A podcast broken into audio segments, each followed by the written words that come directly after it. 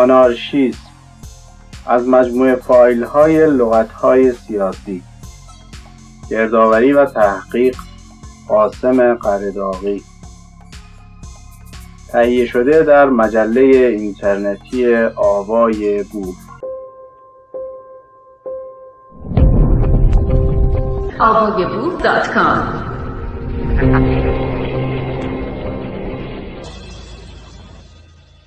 از منظر فلسفی آنارشیسم نظریه اصول و کنشهایی مبتنی بر آنارشی است.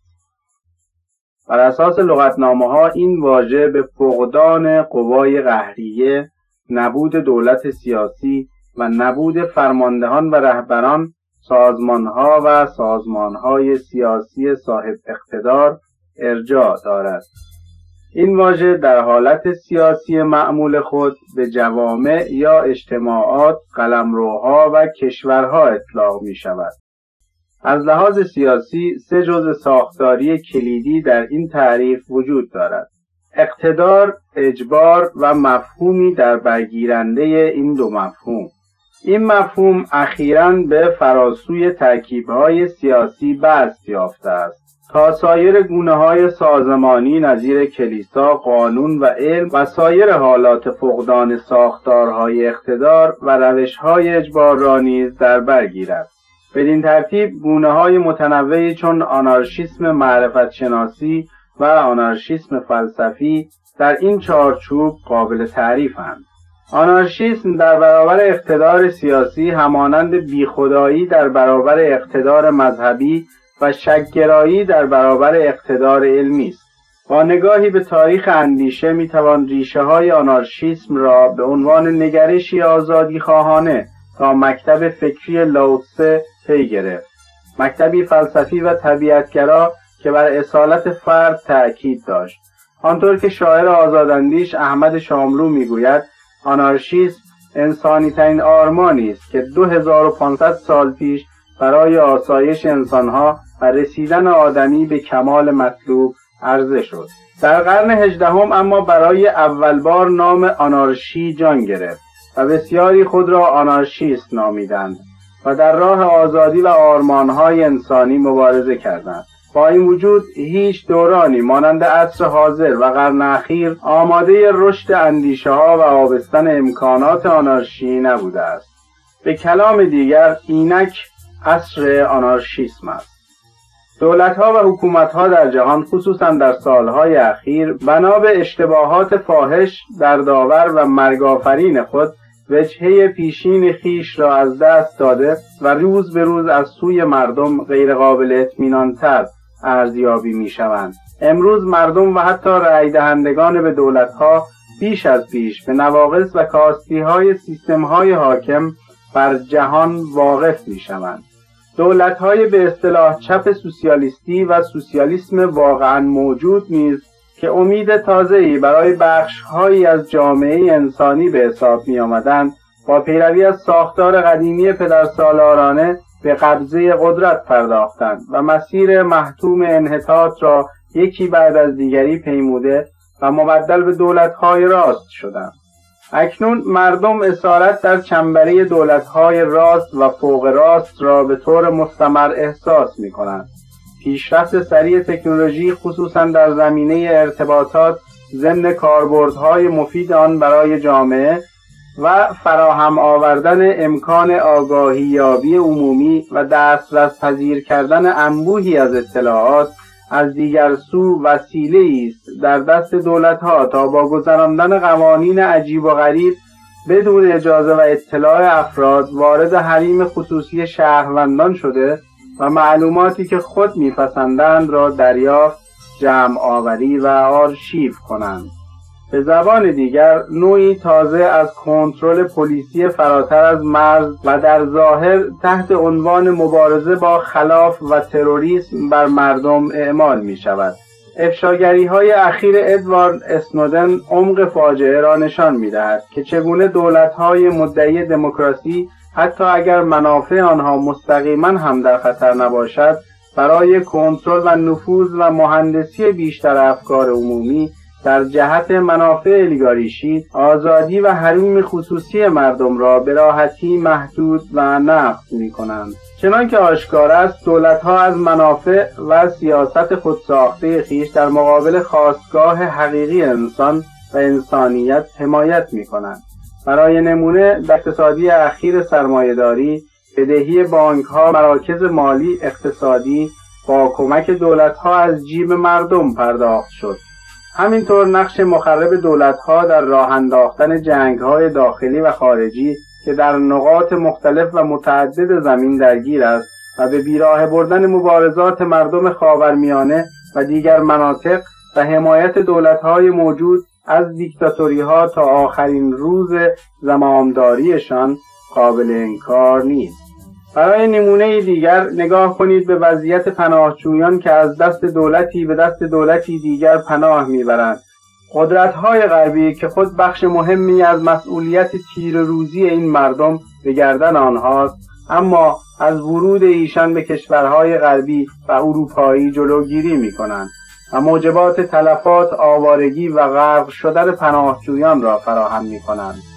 نگاه کنید به فساد گسترده و مافیایی دولتها و بسیاری موارد دیگر که بین تمامی دولتهای دنیای کنونی مشترکند در آغاز قرن اخیر ما همچنان شاهد انباشت ثروت و تمرکز قدرت با چاشنی سلطه سرسامآور مذهب بر اندیشه و زندگی انسان و ادامه نابودی محیط زیست و خطر انقاذ هزاران گونه جانوری و گیاهی هستیم که سیستمها برای سوداوری بیشتر در حال بهرهوری لجام گسیخته از آنها هستند.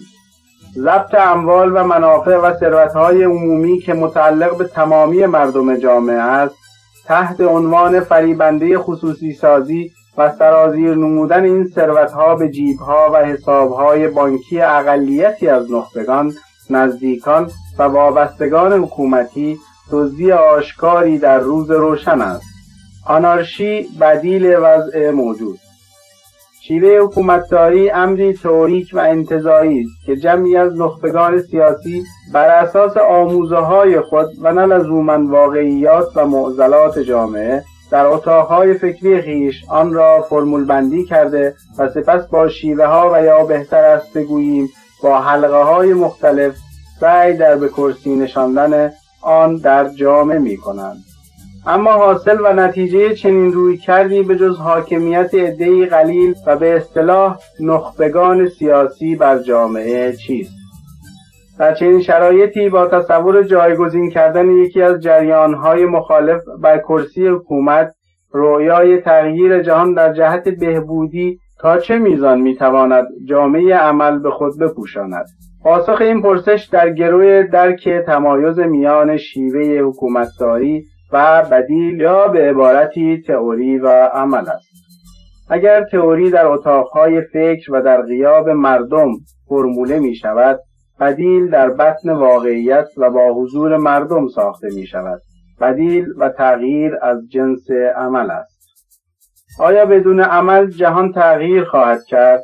خیر بدون عمل بدیلی ساخته نخواهد شد اما این تغییر جهان از کجا شروع می شود؟ از داخل همایش ها برای پیدا کردن اشتراکات و رسیدن به توافقات بیشتر یا از دل جایی که بیکاری و فقر بیداد می کند ناامنی و استثمار بیداد می کند بدیل آن کنشی است که در واقعیت سیاه جهان نمود پیدا می کند و واقعیتی تاریک از جهان را به سمت روشنایی تغییر می دهد. طبیعی است که جریانهای سیاسی مختلف می توانند بیوقفه بر سر آنچه خود بدیل مینامند مناقشه داشته باشند. اما تا ابد هیچ تغییری در جهان ایجاد نخواهند کرد. حتی اگر این اقبال را بیابند که کرسی حکومت را به نفع خود بربایند. به عنوان نمونه کشورهای اروپای شرقی را می‌توان نام برد. زیرا عامل تغییر دهنده و نیروی بدیل ساز یعنی مردم هیچ نقش و جایگاه تغییر دهندگی و بدیل سازی در تئوری های اتاق فکرانها ندارد. آنچه اکنون وجود ندارد یا به شدت مورد غفلت است این است که چگونه نظم حاکم و وضع موجود در عمل و واقعیت و نه تئوری محض کنار زده شود و جامعه آزاد و انسانی جایگزین گردد نظام سرمایهداری جدا از تئوری ها و افتراق ها و اشتراکاتی که مسلما در حیطه تئوری و هم در عمل با آنها دست به گریبان است یک واقعیت است. بنابراین بیمورد نخواهد بود. بدیل سرمایهداری نیز رخ نشان دهد. به این اعتبار اگر نظم کنونی در تسلط سرمایه و سرمایهداری است در عمل باید دنبال رها شدن از این نظم مسلط باشیم.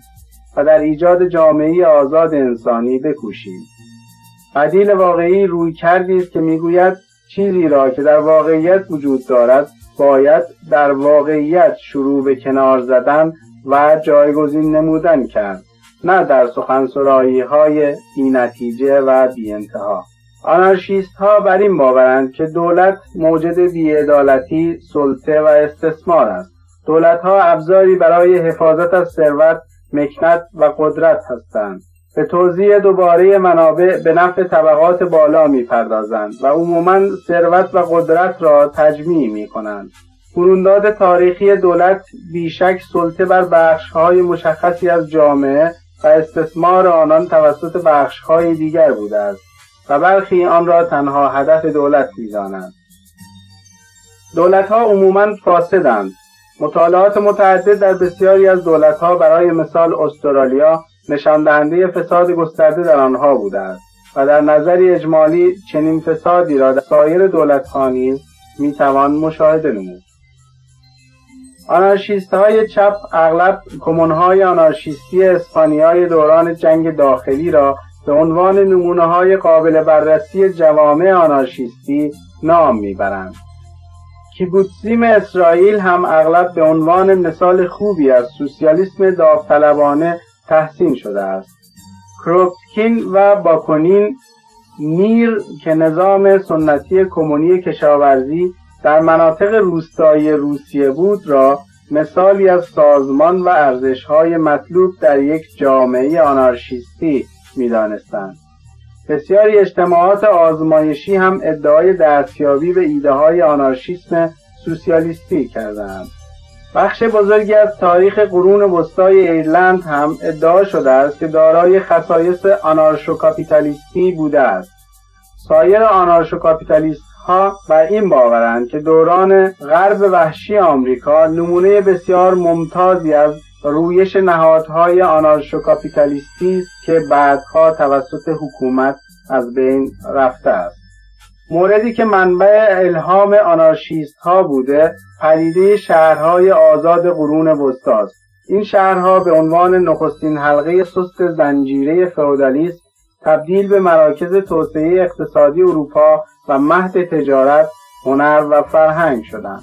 اینها بهشت زمینی های فراری بودند. زیرا آنها اغلب اگر طی یک سال و یک روز مجددا در دام نمیافتادند می‌توانستند آزادی خود را به دست بیاورند. همچنین این شهرها نمونه های فراوانی به دست می‌دهد. از اینکه چطور مردم می‌توانند انجمنهای مشترک برای دفاع و بیمه تشکیل دهند. مسلما آنارشیست های چپ و راست هر یک مطابق رویکرد خود به این شهرهای آزاد می نگرند. پسا آنارشیسم دیدگاه آمیانه نسبت به نظریه آنارشیسم آن را اغلب با مفاهیمی چون هرج و مرج، بیقانونی، نبود باور به هیچ گونه نظام سیاستگذاری و غیره مفاهیمی از این دست یکی می‌داند این تصویر در طول سالهای بحرانی های دانشجویی اروپایی و آمریکایی در دهه های 1970 تا 1990 و روی آوردن گروهی از مخالفان نظام سرمایهداری به سوی اشکال رادیکالیسم سخت و های مسلحانه علیه دولتها تقویت شده بود و به ویژه در دهه 1980 انقلابی بودن در بسیاری از این کشورها و کشورهای پیرامونی یا در نمونه های آنارشیستی آن تعریف می‌شد که گروههایی چون مبارزه مستقیم در فرانسه و ارتش سرخ در آلمان به وجود آورده بودند و یا در اشکال دیگری از گروه های مسلحانه مختلفی نظیر جنبش میر در شیلی یا توپاماروس ها در اوروگوئه و راه درخشان در پرو تعریف می‌شد که به اشکال مختلف تحت تاثیر مارکسیسم و به ویژه مارکسیسم لنینیسم و ماویسم بودند. در سالهای اخیر نیز یعنی در دهه 2000 جنبش های آنارشیستی رادیکال در قالب جنبش های خیابانی در برابر حرکات فاشیستی در تظاهرات ضد سرمایهداری ظاهر می شدند و اغلب با خشونت خود تصویر کلاسیک از آنارشیسم را تقویت می کردند. پس آنارشیسم برخلاف آنارشیسم کلاسیک لزوما در مفهوم دولت یک شر مطلق نمی بیند و برخلاف نومارکسیستی های رادیکال لزوما از نوعی رادیکالیسم ساختارگرا برای واژگونی دولت سرمایهداری دفاع نمی کند بلکه عمدتا بر پراگماتیسم ادونیستی و دگر دوستانه تاکید می کند یعنی این واقعیت را میپذیرد که در دولتهای جدید چیزی جز جوامع جدید نیستند و خصوصیت اصلی این جوامع همان گونه که در تحلیل ادگار مورین مطرح است پیچیدگیشان است که باید به صورت پیچیده ای نیز دفاع شوند. در اینجاست که به نظر پس آنارشیسم بیان که از نابودی دولت سخن گفته شود که بیشتر در شرایط فناورانه زیست انسانی خیالی باطل است از مسئولیت دولت باید حرف بزنیم. و به جای اینکه از میان رفتن سیاست سخن گفته شود باید از لزوم زیر و رو شدن رادیکال سیاست از تفویض اختیار به مشارکت سخن بگوییم.